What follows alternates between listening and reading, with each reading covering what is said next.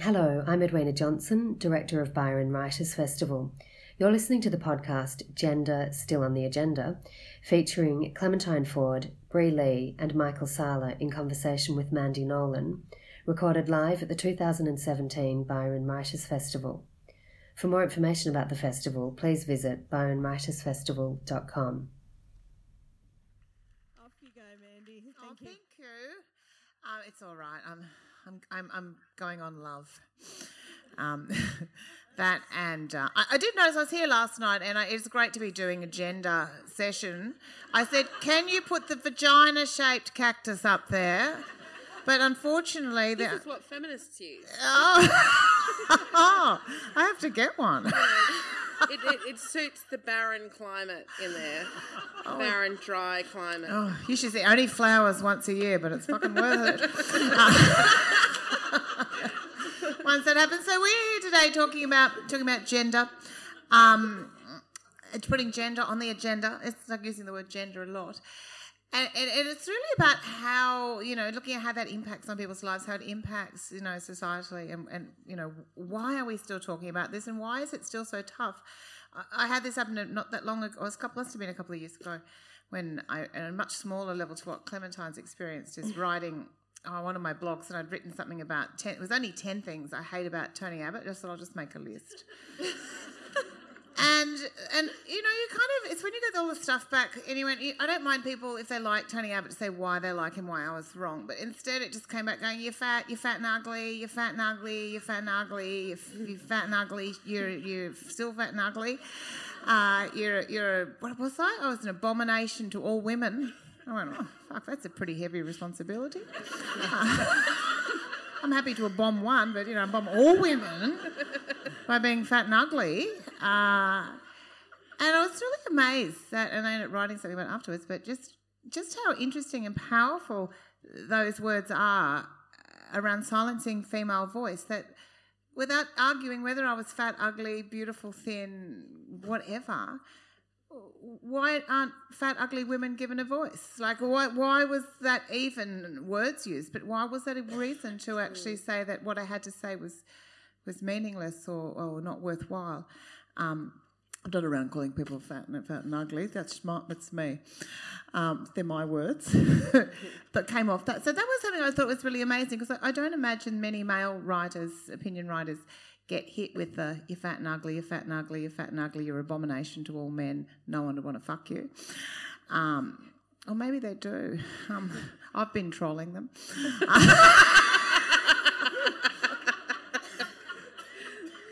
Anyway, that's only one part of the discussion we'll have today, but I, I think it's incredibly relevant because, as much as we like to believe things have changed for women, as a mother of four daughters, I don't believe it has, and I think it's got harder and much trickier, and because it's harder to, to, to actually navigate. And I think it's never been more important as women and, as a community to have these discussions.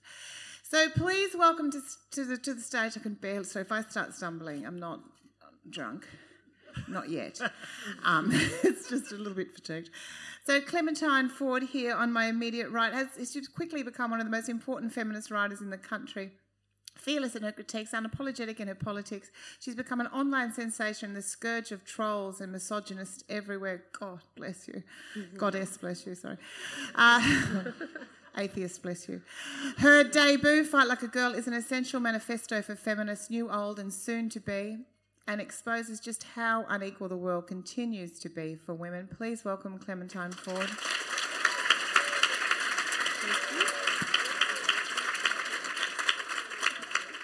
It's very exciting for old feminists like me to meet the new ones coming through. I, th- I thought there was going to be no one. And fucking what a, we can have a lie down now. We're that tired. Fucking sick of it. So lovely to meet you too, and you too, Michael. You too, Michael. Great that you're here. Bri Lee is a Brisbane-based writer the, and the founding editor of Hot Chicks with Big Brains magazine. What a great title, which is available at the festival shop. She's the inaugural um, Kat Muscat Kat, Kat Muscat Fellow, a 2017 Griffith Review Fellow. Oh, I woke, woke your baby up. I'm always waking babies up. Sorry, it's because I'm ovulating. and her debut memoir, Eggshell Skull, will be published by Allen and Unwin in 2018. Her work has appeared in The Guardian, Griffith Review, Broadly, and ID, Vault, and elsewhere. Please welcome Bri Fantastic. And Michael Sala down there, and he's just come from a big walk up to the lighthouse. So um, he's really, I know, he's really doing some, not just thinking, walking.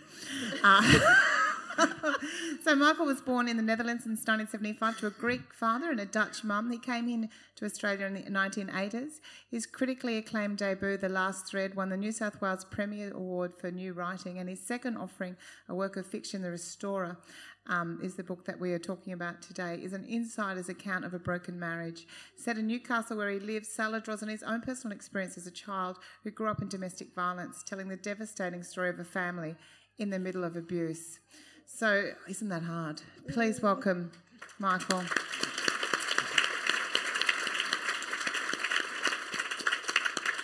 Um, it's very hard to start the panel now for poor Clementine because that's her baby crying, which is always hard, isn't it? You're right. Oh, I'm fine. It's just he's just pulling some patriarchal bullshit. It's That's fine. right. That's what they do. No, it's very hard. it is not. It is hard.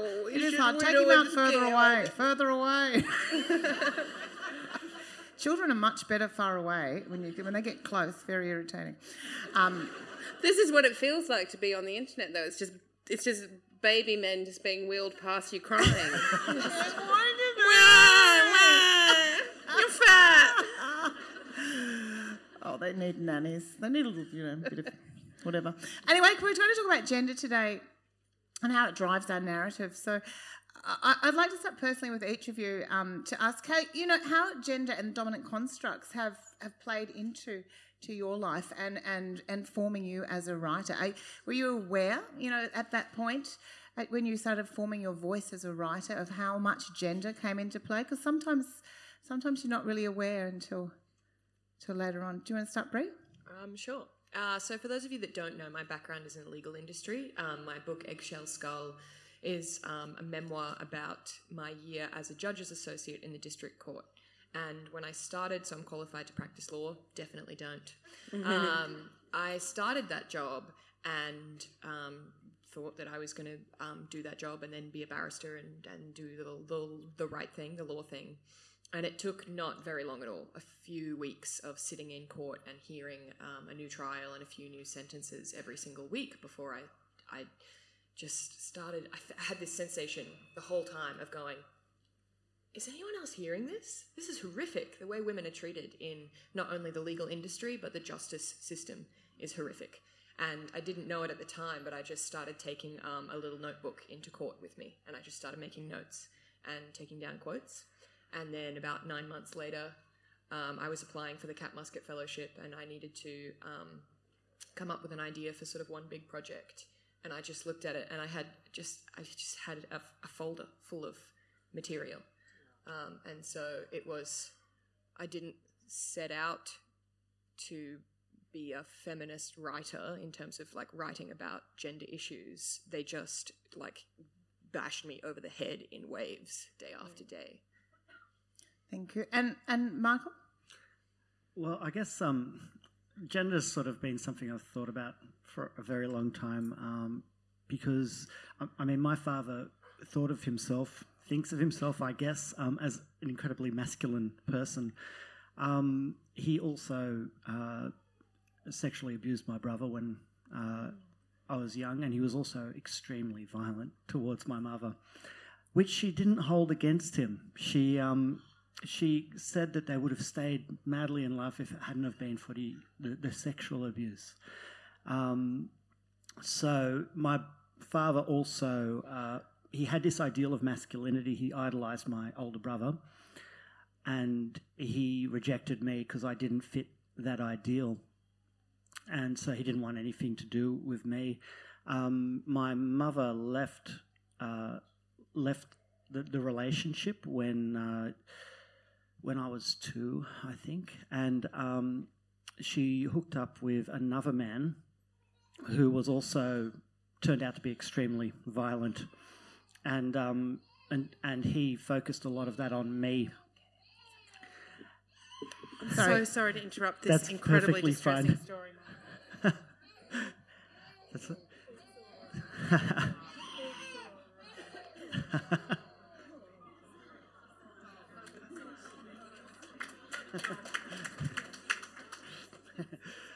that's that's completely fine. I, I, was I was telling Clementine that I took my ten month old baby to the Perth Writers Festival a few years back, and it was really a challenge. anyway, um, so my stepfather, um, he ended up uh, that relationship uh, broke up when I was ten, uh, and I think there was a moment there where he possibly could have killed the whole family, but he didn't and uh, he did abduct my younger brother and disappear into Queensland, and uh, that kind of devastated the family. So that was one side of my experience. I saw all of these hyper masculine, super destructive men, um, and my grandfather wasn't. He he kind of stood by, and my grandparents felt that my mum should have stuck it out with the first husband because they were these hardcore Catholics. So their belief was essentially that my older brother had been sexually abused because my mother hadn't satisfied, hadn't been a good wife. So, um, you know, I didn't have a great view of masculinity growing up. And, um, you know, then we moved to Newcastle, and I don't know if Newcastle has a great relationship with masculinity either. So, um, the two books I wrote, I guess, are sort of ex- explorations of my relationship to masculinity. Um, the second novel uh, is written from the perspective of a 14 year old girl in 1989. I was a 14 year old boy in 1989 in Newcastle, and that was the year of the Leigh Leigh murder. She was in my year. Um, so that's the kind of um, in part, that novel is really about a certain kind of atmosphere that can pervade a place and that can be really oppressive. Thank you. And that, that incredible sense of danger, too, and that lack of safety that comes. Yeah, and I, and I, I do think, um, I mean, uh, I, I think boys in that sort of environment have to be careful because they can get beaten up and all this sort of stuff. But for women, again, it's gender based. I mean, for women, it's particularly dangerous and oppressive. Thank you. Thank you for sharing that. And and Clementine, it is. I mean, Michael was touching on the whole idea of hypermasculinity, mm. and I suppose, and we are talking about when gender. Um, hello, he's so cute. What's his name? Oh, it's. I'd prefer not to say. oh, oh sorry, don't. Sorry. I'm going to call him baby. Um, I only say that not because I don't trust everyone in the room, but there's just so many horrible people out there. And his his name already was, I already said his name on a podcast somewhere, and and then of course the Anti-Feminism Australia people who stalk me cottoned onto it. Now they just talk about him using his name, and that just. Uh. Yeah, it's not even. It's not. It's just. How, how does that not become a form of violence that you can report well, to the police as a threat? Well, because they're anonymous, you know, and I've, my experience with police has not been amazing in that I just don't feel like they really take it seriously. Um, but there's something so benign about using your child's name, but so aggressive and despicable as well. So, mm. apologies, everyone. And if you, if you do take photos of the panel, if you could just make sure that any that have his face in it aren't, don't find them way to social media because they'll use anything. Um, Michael, thank you so much for sharing that incredibly vulnerable and powerful story. Um, the first, like the very first little bit that I want to say is that people often ask me, you know, how long did it take you to write Fight Like a Girl? And my two pronged answer to that is that it practically took about eight months, but it's a book that I've been writing, you know, since I was an adolescent. Um, and, and of lately, and I feel like that's probably similar. It's, it's yeah. certainly similar for you, Bri, since since becoming the mm. judges associate, but definitely similar for you since you were a child. And I've lately become really interested in that impact of gender on on boys and men and how the the society that we live in creates not not just inflicts harm on boys but also creates perfect storms in which boys are kind of massaged almost to inflict harm on other people. Mm. um, because you could have gone either way. And that's what's that's what's frightening you know this sort of sense that somehow and people use that as an excuse. I just st- saw a story today about an ex-soldier who murdered his wife or murdered his girlfriend. And uh, you know a lot of the comments focused on well we need to really be doing so much more to help soldiers with their ptsd well we need to be doing that anyway Yeah. We need to probably also not be, um, you know, living in a hyper militar hyper militaristic country that values masculinity and aggression and war. Yeah. Um, but we don't need to respond to a domestic homicide by saying, well, you know, he's, he was just a very troubled person, of course, because of his history with war. Um, that happens too often to victims of domestic homicide, where the woman is really erased from the scenario. I mean, I was talking about Geoff Hunt with someone today, and Geoff Hunt was the um, Lock, Lock what was the town? Locklear? Locklear. Lockyer? Is it Lockyer? Lockyer. Um, there was, it was a rural farming town. I can't remember the exact name of it. My bad. Lockhart? Lockhart. Lockhart, yeah. Thank you. Thank you. Geoff Hunt was the farmer in Lockhart who murdered with a shotgun his wife and three children. And a widespread response to that, because of course Geoff Hunt was white and middle class and struggling farmer, um, widespread response was, well, you know, he was just probably had so many pressures. So many pressures that would lead a man to murder. You have to be sympathetic. He had so many pressures. And then the double impact of that was that his wife had had a, a car accident the year before and had been left with disabilities.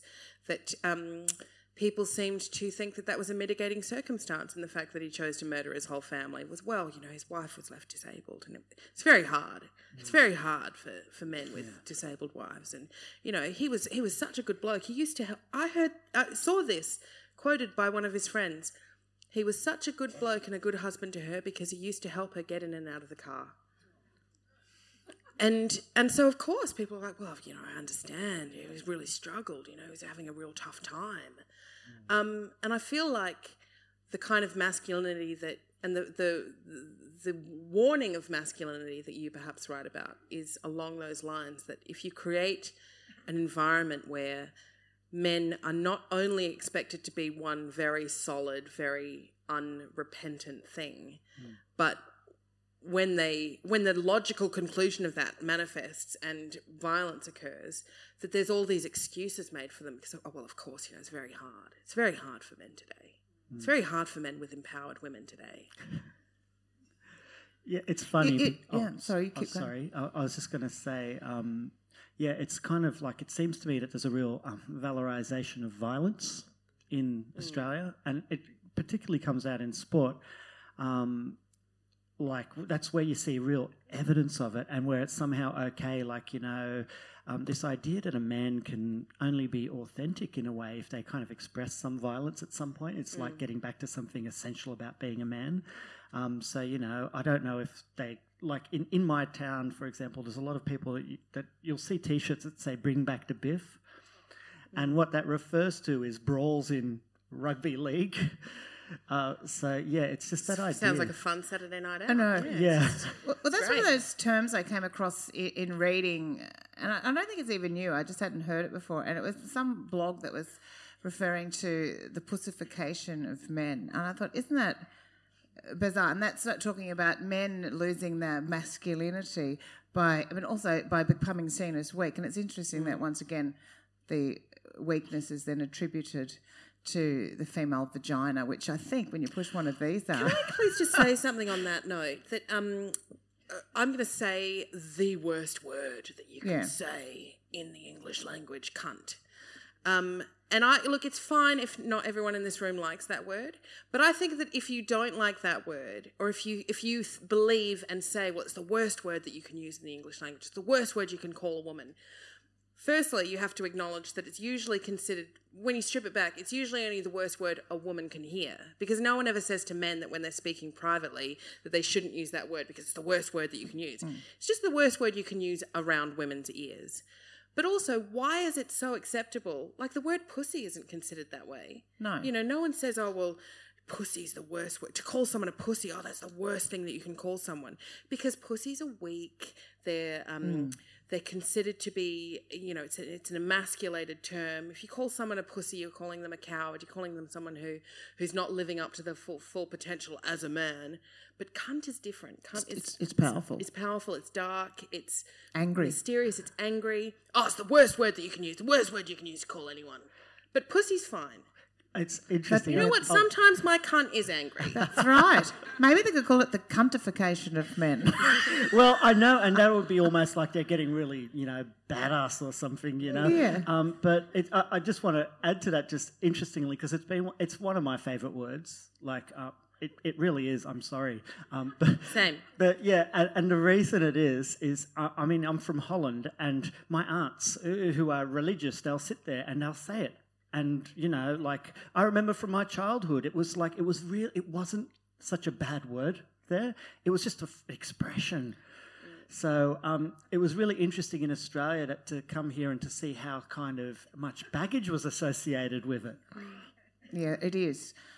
Ma- Can I just take half a step back to something that you mentioned earlier, Michael? And just uh, two weeks ago, um, I f- chaired a panel um, that was occurring. It was like a talk with three directors, each who had directed a version of Black Rock, which is a play by Nick Enright, which is based on the Leigh Leigh murders, um, murder. Um, and in it, we were talking about, which I think is particularly relevant at a writers' festival, um, and what I would like to add just quickly is that these stories that we consume and these um, ideas that Australians love to hold on to about what makes a man and then what makes a woman, those play out in the courtroom in trials all the time. And there is such a problem with um, these dominant narratives that we have because jurors are a random cross section, allegedly, of the population.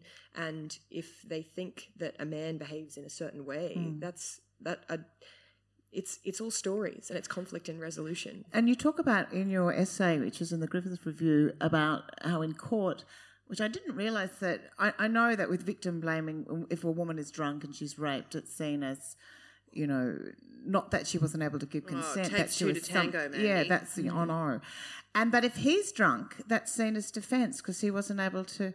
I mean, how, how are you able to meet up that, that inequity in the court system? Yeah, so just to explain um, briefly, um, what you're referring to is when um, when there is a case of rape or sexual assault, and this is Queensland law, but similar law exists in other states, or other states have since abolished it because it's real stupid. Um, what can happen is that the prosecution can say that the woman did not consent, but then if it's potentially open on the facts, the prosecution have to prove not only that a woman did not consent, but that a man could not possibly have had a mistaken belief that she consented. And what that means is that he had a subjective belief at the time. And if he is extremely intoxicated, that helps him to prove that he mistakenly believed that she did consent. And there is case law, a multitude of it, um, that I'm researching at the moment, where a woman and a man have both been drinking all night, and because she's been drinking, her credibility is falls through the floor, and because he's been drinking, it helps him to be able to prove the case that he mistakenly misinterpreted the cues. Well, this was this was um, in the case trial notes of the the appeal, the successful appeal for the acquittal of Luke Lazarus, who was convicted initially of raping um, an 18 year old woman outside of his father's nightclub. Um, in his father's nightclub called Soho in Sydney. She they went outside. They just met about five minutes previous. She had drunk ten drinks, which the child the trial judge can't have it. The trial judge said that she had had ten drinks, but there was you know it, it, it wasn't clear whether or not she was drunk. They she downplayed the drunkenness of the victim. Luke Lazarus had had nine standard drinks, and she, he was described as being moderately drunk, perhaps more so than that. Um, and the situation was, for those who don't know, they were talking outside. She kept saying that she wanted to go back into her friends, and he he obviously ignored that. He pulled her pants down, and she pulled them back up underneath her dress. And then he ordered her to turn around and face the wall. And the situation, or the rape, and I believe it was a rape, despite the acquittal, it was one of those circumstances which is much more likely to fit the profile of a sexual assault, which was a, a process of coercion, a process of ignoring and then of coercion. Um, and th- yeah, the, the alcohol did play a part in that, and exactly what you said as well about the the belief or the claimed belief of the person on trial. The judge acknowledged that the woman in this situation did not consent to having sex with Luke Lazarus, but she believed that Luke Lazarus thought she'd consented. And so that that meant that he couldn't be convicted of rape. So, what message does that send to, to women in the population? What is the, the bigger message we're being told as women about our safety? I think a lot of women believe that uh, there's no it's it's not difficult to understand why the majority of victims of sexual assault don't report mm. to police or don't take their cases to the legal system. For that girl to have gone through that situation in particular, to secure a conviction and then have it turned uh, overturned and, and be told, well, he believed that you were consenting despite all of the evidence to the contrary, is it's going to have a lifelong long impact on The her. really frustrating thing about mistake of fact as well is that um, it gives juries a bit of an out because it makes juries comfortable enough to say, okay, we believe that she didn't consent and that must feel really, really shit, but it's a grey zone and he mistakenly believed that she did. So by allowing mistake of fact, juries don't have to feel that awful sense of responsibility that they're saying she was into it. They can mm. kind of it's this like loophole that mm. means that juries don't have to feel the full weight of responsibility for the fact Yeah. that they are finding. you don't have to hold a man to account while also demonizing the woman. You, You're allowed to like both of them. Yeah, which well, is well, that's what's still happening here, isn't it? Is that we're still not we're still allowing men not to take responsibility for their behaviour and putting the onus on women. I mean, I still tell my teenage, our adolescent, adult now daughters, the messages. I'll go, oh, we're, you know, a lot of the mess. I don't tell them not to go out dressed like that because clearly I dress like that too. But I do give them a lot of eh, tips around personal safety based on the fact of what I know as a woman to be to be dangerous for them, and that's because they live in a world where this happens and men get away with it. I think this is one of the most frustrating things is that so often, and Bri, you've probably heard the same things. When I write about um, victim blaming and I write about how we as a society need to remove the focus on the victims and survivors of sexual assault and put it on to the people most likely to perpetrate that assault. So, firstly, whether or not Luke Lazarus or men like him believe that they've committed a sexual assault is relevant, but it's it's kind of more irrelevant to the point of how a young men, especially, being subtly educated to collude with a system that allows them to get away with things. It, I don't think that anyone can rationally look at what happened and look at what happens in most of those scenarios and think that the person believed that they were having a respectful, consensual encounter. Mm. But the fact that they've been told and they're reflecting this idea that all they need to do is push the no until they get the yes is a problem. And yet, when you talk about these things and you say, well, we need to shift the focus onto the people actually perpetrating the crimes, often you'll be flooded with people saying, oh, oh, you're actually creating harm. You know, how dare you tell me that I can't give my daughter common sense tips? How dare you tell me that I can't instruct her to be careful when she walks out of the house? And it's like, I'm not telling you that. We live in the world that we live in. Mm. And of course, everyone wants to protect their loved ones. Of course, they're going to say, in exactly the same way that if your kid is going, you know, taking the car out, you'll say, be careful, drive safely, because you can't control what other people are doing on, this, on the road. But you're also not going to say to your kid, if, if they're hit by a drunk driver, oh, well, you shouldn't have been in that car. I'm a great mum. Driving is the perfect example there too, because from a legal perspective, if you drink and then you drive, you are held completely responsible for your actions behind the wheel. Yeah. Um, also, I'm currently doing a research project with one of my old lecturers, and we're putting forward a legislative um, proposal to abolish the mistake of fact defence in Queensland. So keep an eye out later in the year. Yes, good on you. I mean, in a, in a, in a sense too. I mean, it's. I mean, I suppose it's talking a little bit now about you, you brought up before about the kind of stuff that had happened with trolling, and that is in a sense. I mean, that happened initially. We had it happen before, but when you responded, because the, the sunrise um, incident where you um, can tell tell the lovely people here they might, uh, they might- when you actually sort of wrote on your chest after. Oh, Sunrise. Um, there was a, a, horrible situation a couple of years ago in Adelaide where 400 local Adelaide girls and women had their photographs stolen from them, nude photographs that they may have had or nude photographs that they'd sent to people, stolen and put on a public server. And, um, you know, this is, we live in a world where this technology is available and there are, uh, there's an incredibly broad spectrum of people who take sexy photographs of themselves and send them to a partner. It's not a new thing that was invented with phones, but it's something that's definitely been made more easy with phones, or made easier. So these these girls and women had their photographs stolen, which is a crime, which should be the only pertinent point. And Sunrise posted something on their Facebook page, a link to this, the story saying, "Girls, when will you learn?" Um, because of course it's their fault that someone hacked into a system and stole their photographs so that they could be humiliated. Um, so I just wrote on. I took a sort of a topless photo in that you could tell I wasn't wearing a top, but I kept my actual nipples out of it because I thought, well, Facebook will remove it. Um, because, because of course, your nipples are way more offensive than rape threats. Um, and I just wrote on my chest, get fucked sunrise, and wrote this big post about victim blaming and about how you know, we need to move away from this idea that it's always the people who are targeted by criminal activity, particularly when it's women, mm. who have to be responsible for explaining that criminal activity or, or accept that it's somehow their fault.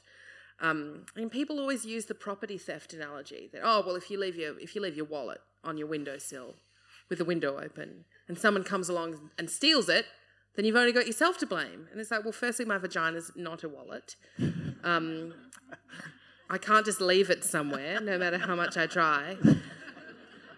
But also, if I leave my car unlocked and I leave the wallet on the windowsill and someone comes along and steals it, it's still a crime. and we raise people to know better than that. And it doesn't mean that it doesn't mean that I've walked into that situation and that I yeah. only have myself to blame. It, it, seems so often too that every time we engage in, in those discussions, though, it becomes it then goes down to a discussion around you or around like when you talk about domestic violence i've often seen discussions around domestic violence end up being uh, come back to well, what about men who are victims of domestic violence? Which sometimes stops the discussion talking about because children are victims and i'm sure there are men who are victims but once that happens but wouldn't you say that you're you're yeah. a man. You're yeah. a man who's a victim mm. of domestic violence or a survivor of it, really. Yeah, yeah. I mean, um, I guess, I mean, and I, I, think children in particular, they are huge victims of this sort of thing. Um, but I, I, think it's just used to short circuit arguments, isn't it? I mean, yeah. that's the problem. It's not, they're not, they're, like, there's nothing good that comes of the way that that kind of counter argument gets raised.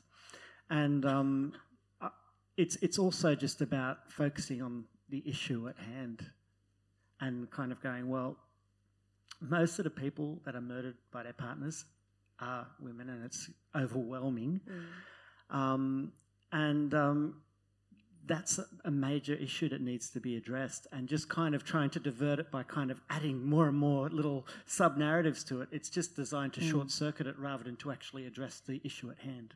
The interesting thing. Um, because often I've you know I, write a lot about men's violence against women, and I mm. and I get that mm. rejoinder as well. You know, well, what about the male victims? What about the male victims? And when you talk about when you try and actually have an engaged discussion and say, yes, let's talk about the male victims of violence. Let's talk about the fact that mo- the majority, the vast majority of men are likely to be victimized by someone, by another man for a start. Yeah. Probably a man that they don't know on the street or someone who's a friend of theirs. It's it's almost certainly not likely to do with a sexual intimacy. Um, and for the male victims of domestic violence, yes, there are male victims of domestic violence who've been victimised by women, but again, the vast majority of male victims will have been victimised by their fathers, their stepfathers, their uncles. Do you know yeah. that the the a good proportion of numbers of male victims are actually children to parents yeah. of violence? Um, and so you can actually share these facts with people, but they don't want to have that discussion. They're not no. interested in the male victims of violence because if they were, they'd be interested in having a conversation about how men and masculinity in this country in particular is is so rigid and distilled to the point of accepting only a very slim standard of masculinity that is, is harmful to all people. But they don't want to have that conversation. So they, they don't care. They, mm. they only want to do, they only want to derail it so that you can't talk about the fact that women are being killed in this country. Something really interesting that I discovered and wrote about in um, the Millennials edition of the Griffith Review, an essay I wrote, is that um, two things, two quick levels. People um, of every single progressive generation think that they're that like the young people and the next generation are getting more and more violent, when actually the opposite is true. And across the board, less and less violent crimes are being committed every single year, and that's something to to really hold on to and remember. But the second part of that is that men are committing less and less violent crimes against men and actually more and more violent crimes against women. And that overall, like, statistics are so tricky. Um, and that, y- yeah, it's. That's I wrote a whole essay about it, and especially about how young women are always the victims. And for example, sexual crimes have of all criminal acts, um, sexual crimes are the second most um, the second oldest average age of the of the perpetrator.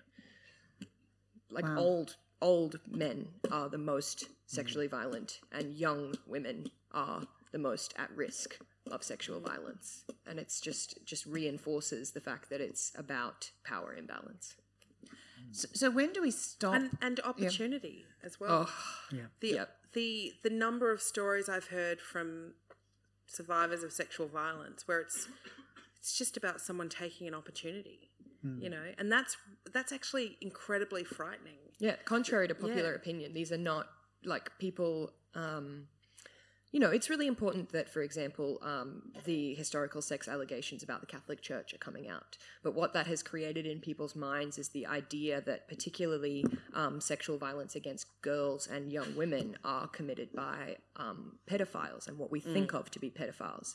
But actually, the vast majority of like young teenagers, so you're talking about girls between the ages of like 9 and 14, they're not offended against by pedophiles. They're offended against by people who are known to them, who just take the opportunity, who may have never even offended before and may never offend again, but they mm. just want to in that instance. And they don't think they'll be held accountable for it. And they don't give a shit about what they're doing to another human being. It's not, yeah. We have this idea of what evil looks like and what a sex offender looks like, and it's not. They just look like ordinary people. We don't take it though as I mean, most of us. I grew up in a country town in Queensland. I would have been sexually assaulted five times before I left school.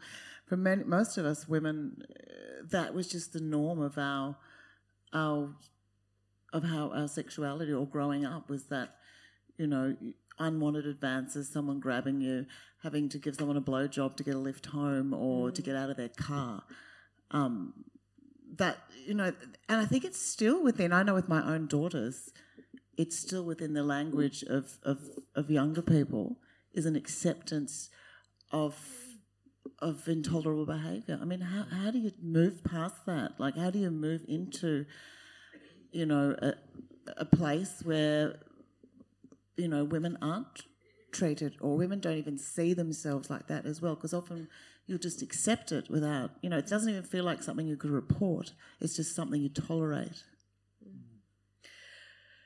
You know, when I watched the brilliant Channel 10 adaptation of Puberty Blues, um, if, you, if you haven't seen it, it's really a fantastic TV show. Um, and it expands a lot on the original book and the original movie. But I remember posting about it on my Facebook, my private page, and friends of mine in their 50s talking about, saying this is like watching their adolescent lives on screen. And to me, it was a bit of that sort of like,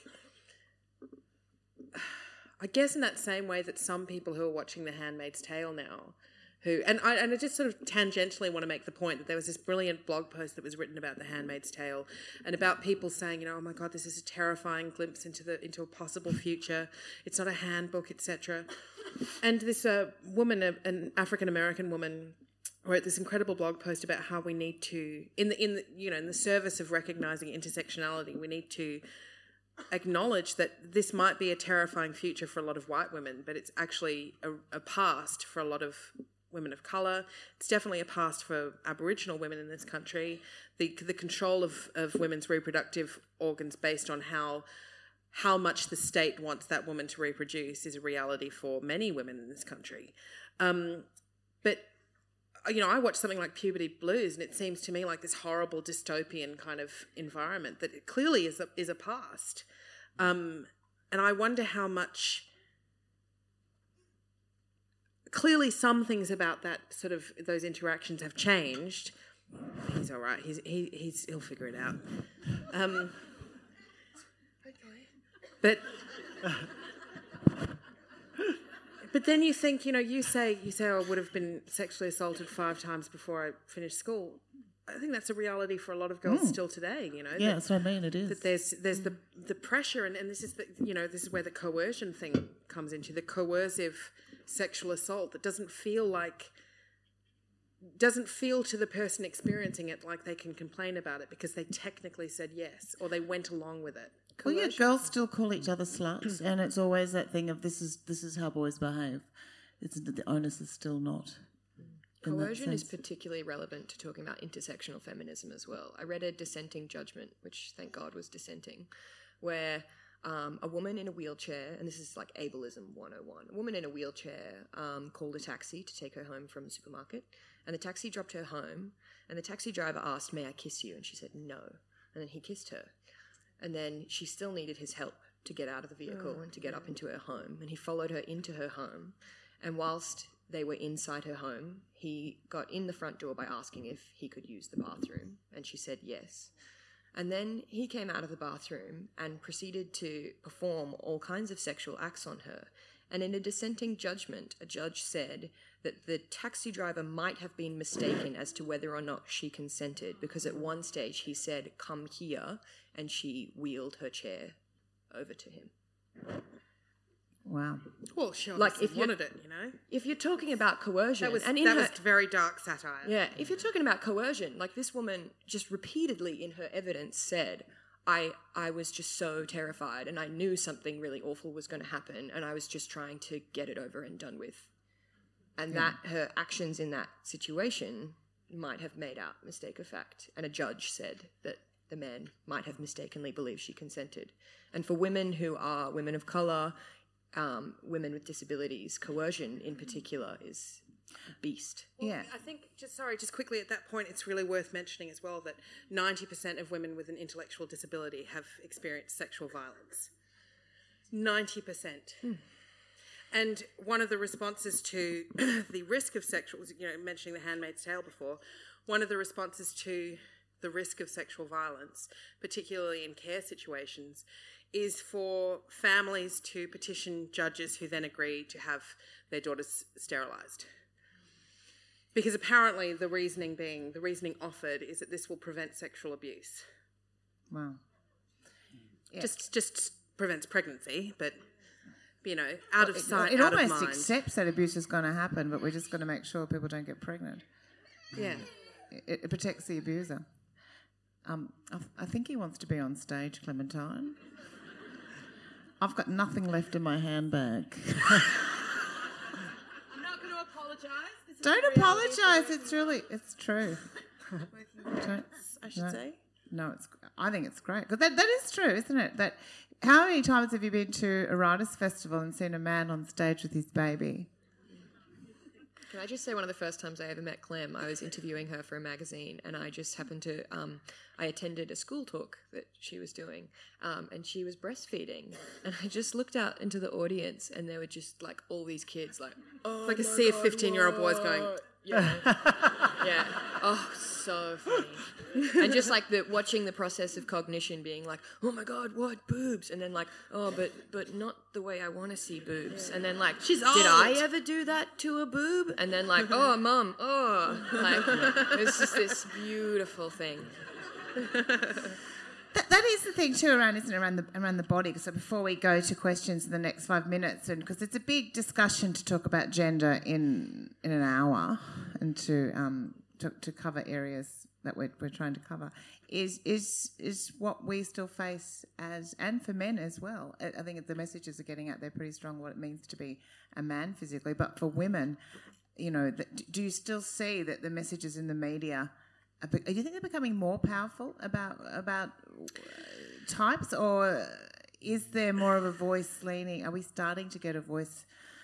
I mean, I feel it's hard to know whether you're not just old. Going, it feels stronger to me. It feels like there's more mirrors looking at me, telling me I'm old and invisible, or my daughter that she's too fat and meaningless. I think that the body positivity movement has has enabled a lot of change in thinking. My only I guess discomfort with some of it is that it's still because of the medium that's being used, social media. There's still very much a um, I, I don't really buy into or like that idea that everyone's allowed, everyone has the right to feel beautiful because it's always beautiful in a very specifically conventionally attractive way. Um, there's still there's still rules within that about who gets to be Yeah, who gets to be beautiful, objectified. Yeah. Um, which isn't to say that everyone shouldn't feel amazing about themselves or feel like they have that they look fantastic. But there's just something about like this sort of celebrate celebrate your curves, but only celebrate them if you're still a conventionally attractive white woman. Um, and there was this this horrible like patronizing vomitous post that went viral yesterday from this guy. Some of you may have seen it. Um, and it seemed to me quite clear that he is also trying to parlay something into like an you know sort of Instagram success story.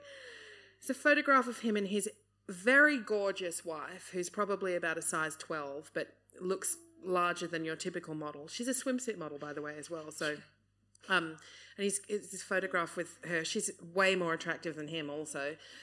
And he's like, I used to get teased when I was a high school when I was in high school because I liked thicker girls. I liked girls with you know larger thighs and well now I'm married to this woman and she is just the most beautiful woman I've ever seen. Sure, she's not going to ever be on the cover. of, She's not going to feature on the cover of Cosmopolitan, but she features in my heart. Um, lady, you know, boys don't don't you know? I, I learned about feminism, and it taught me about standards of beauty and expectations that are placed on women. And then he finished with this gross, like, ladies. Don't worry about what you look like, because somewhere out there is a man who thinks that you just look so ah. amazing. Have you got his number? Okay. I'm not going to give it to you because I'm Colleen first. Anyway, so he posted this thing, and all these like the fucking BuzzFeed, the Huffington Post, all these places are like, this man's heartfelt love letter to his wife's curves is the thing that you need to read today. I'm not ah. crying, you're crying, and I was just reading it like, That's disgusting. She I'm should not post- vomiting, you're vomiting. I know. She should post one that says, I used to like men with really big cocks. But now But I, I learned to, I learned that there are more important things. No, but so, so the other thing as well is, I mean, not only is this gross, but in nowhere there's all these photographs then of her like in her bathing suit, and you know she's a swimsuit model, she's gorgeous, and so this idea that somehow she'll never be on the cover of a magazine, um, but he his his sort of like praise for. Someone described as being like it's really a love letter to himself. Aren't I amazing? I love my fat wife. Um, and then and then I also read this great point, which is kind of like the, the circuitously the point that I want to get to, that he wrote this thing and was widely praised for loving his wife's curves, for being you know so brave that he could come out and talk about how much he loves his fat wife. She's not fat, um, and it would be fine if she was. But when women come out and they say, you know what, I'm really proud of my body. I love my body. I, I think that I look amazing. I don't I don't want to lose weight. I've tried, or you know, this is who I am. Oh, promoting obesity, disgusting. yeah, well, you should get on the treadmill, love. You know, it's like the the fact that she was completely absent aside from her physicality in mm. this whole story, and no one wants to hear from her. yeah, she's like a car. Well, honestly, I mean, his Instagram is also filled with lots of pictures of that. So it? make Yeah. of that what you will. But it's also that belief, and that it's really kind of almost old fashioned, isn't it? Like that, that that we as women, our, our primary goal in life for success is to be on the cover of a magazine. I asked my. I'm sorry. I'm I'm aware that I've talked a lot today as well, but um, I have a lot to say. I apologise to my co-panelists. Um, it's rare that I get to have adult conversations these days. Um, but uh, just very very quickly, when I was writing my book, I wrote to my dad and I said to him, you know, why did you make me and my sister feel. My dad's not a terrible person, but I said, why did you make me and my sister feel so bad about our weight when we were growing up? We were always told, you know, do you really need that extra slice? Do you need that extra helping? Oh, you've lost weight. Isn't it wonderful? I wish your sister could do that. Um, all these sorts of like hidden messages that, that you, you internalize.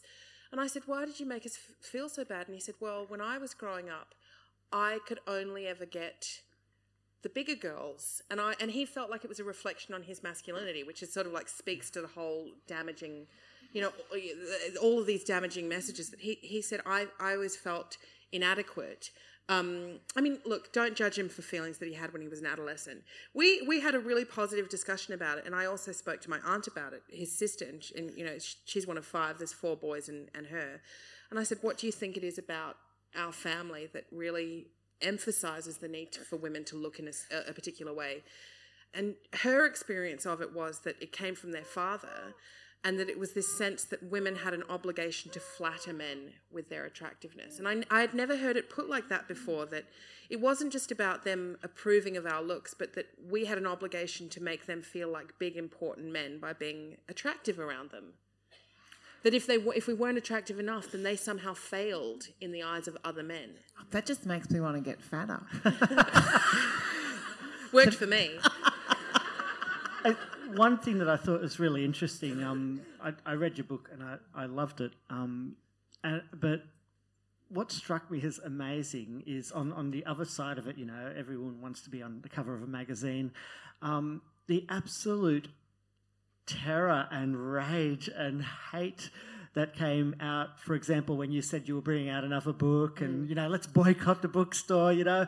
And there was this abs- and I, I, just, you could just tell that these people, and some of them actually said it, they hadn't actually read your book. But you know they knew that it was full of you know men they hating. They thought they were boycotting the bookstore because it was carrying my second book, which yeah, hasn't been read, written yet. I know, yeah. It was like this whole kind of and it just, what it actually reminded me of was um, when Salman Rushdie brought out um, the Satanic Verses, and you'd have all these people going, It's a terrible book. Have you read it? No, but it's a terrible book. And it's kind of, I, I think that that fear of actually hearing what you have to say and what a woman has to say about gender, that absolute fear shows how important it really is that you say it. So, yeah. Thank you. Ladies and gentlemen, we have reached the end of our panel today. Thank you very much to the panelists. Please put your hands together for Michael Sala, Bri Lee, and Clementine Ford and her lovely little guy. Thank you to you. Have a great rest of your festival. I hope you've enjoyed listening to this podcast. This session was recorded live as part of Byron Writers Festival 2017. You can find other recorded talks and discussions from the festival on our website, byronwritersfestival.com.